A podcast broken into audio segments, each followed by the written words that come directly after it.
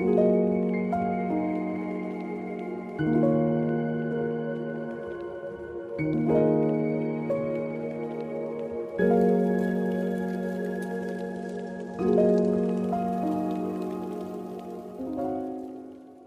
что, друзья, всем привет! С вами снова я, Федоров Сергей, и это новый выпуск моего подкаста. У нас потихонечку идет январь, темы по подкастам развиваются, я стараюсь рассматривать что-то новое. Сегодня я решил поговорить с вами о том, с чего началось мое творчество, точнее формат написания того, с чего началось мое творчество, и в принципе оно продолжается и по сей день, это написание короткой прозы. То, что мне нравится больше всего в писательстве, то, что позволяет мне выдавать хотя бы там раз в месяц какой-нибудь рассказ. И сегодня мы поговорим поговорим об этом немного подробнее. Хочется начать с такого краткого предисловия о том, как я пришел к написанию коротких рассказов. Мне очень нравится выдавать свои мысли или истории в каком-то сжатом пространстве. Когда это произношу, многие почему-то представляют в голове какую-то комнату или же просто какой-то монолог, но на самом деле все немножко не так. Сжатым пространством может являться, я не знаю, локация улицы или открытое пространство космоса. Я понимаю, что со стороны это звучит, наверное, немножко безумно,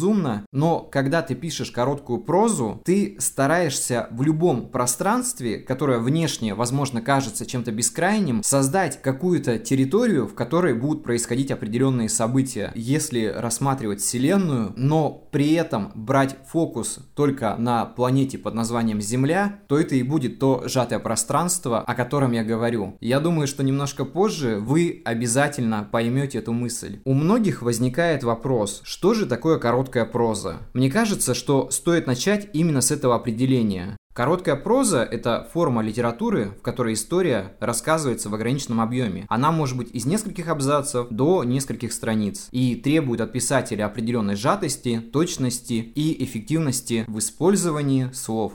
Какие составляющие имеет под собой короткая проза? Первое и, наверное, самое важное – это посыл самой истории и создание сильного персонажа. Сильный в плане его внутренних переживаний, того, чтобы он был живым и убедительным во время написания, ну и также прочтения текста. Когда история пишется буквально на считанные страницы, очень важно донести сам характер, эмоции и мысли главного героя так, чтобы человек прочитав эту историю, вдохновился этим. Иногда людям приходится расписывать, я не знаю, там сотни страниц, чтобы хоть как-то описать своего главного героя, чтобы донести его главную мысль, посыл, мотивацию и так далее. Но в короткой прозе все более сжато. Это мы возвращаемся к самому началу. И при этом в этих рамках нужно донести самое главное. То есть такое концентрирование на главной идее. Потому что в короткой прозе очень важно иметь ясную и основную идею, которую мы хотим передать. Мне кажется, кажется, что в истории нужно делать определенную фокусировку на том, что мы хотим донести. Избегать какой-то лишней информации, чтобы сосредоточиться на чем-то более существенном. Сделать определенное эмоциональное воздействие. Пусть даже короткая проза имеет, еще раз повторюсь, маленький объем, она может вызвать довольно сильные эмоции.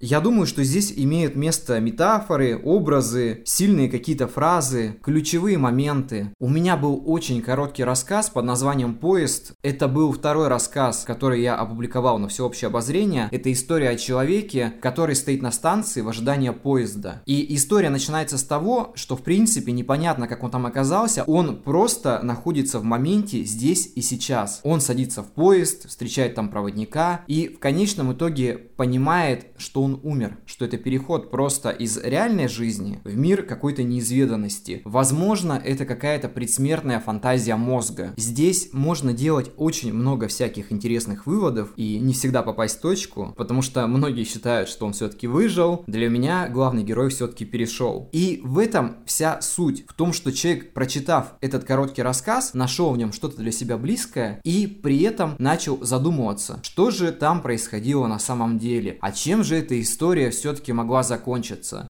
Этот рассказ имеет довольно ограниченные символы и, по-моему, написан буквально там на 2-3 максимум страницы. Мне кажется, самое главное в коротком рассказе – это такое завершение и послевкусие. После завершения вашего рассказа это имеет особенное значение, потому что у читателя должны остаться определенные впечатления после прочитанного. Начало может быть каким угодно, не обязательно оно будет прям впечатляющим. Но главное, чтобы середина и финал трогали читателя. Потому что вступление, в принципе, очень редко бывает такое, что вот прям с первой строчки человека чем-то цепануло. Хотя я часто такое встречал в литературе. Но мне кажется, главное, чтобы сама история была интересная, и чтобы после прочтения у человека появлялась такая пища для долгих размышлений. Мне кажется, что сейчас нужно вернуться к самому началу и поговорить о ограничении времени и пространства, потому что в короткой прозе часто полезно ограничить все-таки время и пространство, чтобы сосредоточиться на ключевых моментах и создать более интересную атмосферу. Еще раз привожу пример своего рассказа. Платформа, поезд, неизвестность. Довольно сжатое пространство. Поезд, конечно, может путешествовать где угодно, я не знаю, начиная от Земли и заканчивая, я не знаю, какой-то метафизической вселенной. При этом история главного героя сжата все-таки в нахождении в этом поезде. То, что происходит за окном, это такое пространство. Это такие пейзажи, декорации и так далее. Но при этом он переживает многие события своей жизни, будучи находясь в одном месте. И именно эту мысль мысль, я хотел донести с самого начала. Надеюсь, что если кто-то меня изначально не понял, то теперь я дал вам больше ясности. Также можно использовать такой термин, как показ и не рассказ. В короткой прозе особенно важно использовать прием показа. Рассмотреть, каким образом можно показать действия, эмоции, детали через живые сцены, диалоги и описания, вместо простого такого рассказа о них. Я имею в виду что ваш читатель полностью окунается в события, которые происходят именно в книге, переживая это вместе с главным героем, не находясь в роли стороннего наблюдателя. Когда вы читаете хорошую интересную книгу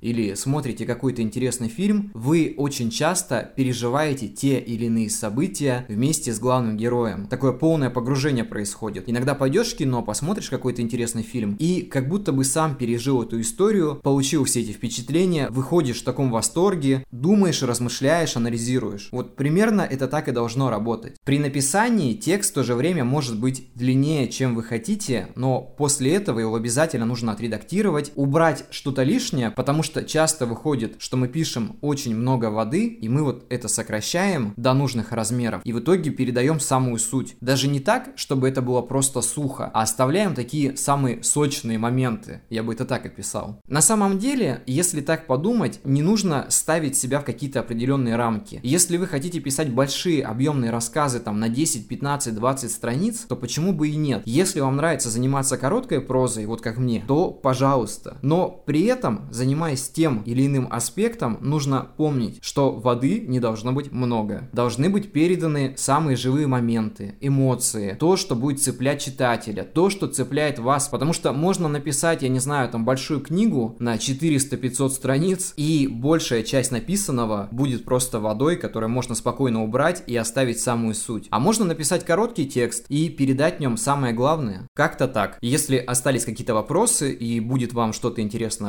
обсудить, обязательно пишите мне на почту. Я, конечно же, постараюсь озвучить это в следующих выпусках подкаста, либо написать об этом пост, либо просто лично ответить на ваши вопросы. Я думаю, что на этом будем заканчивать. Всем спасибо, увидимся, до скорых встреч, всех крепко обнимаю и всем пока. thank you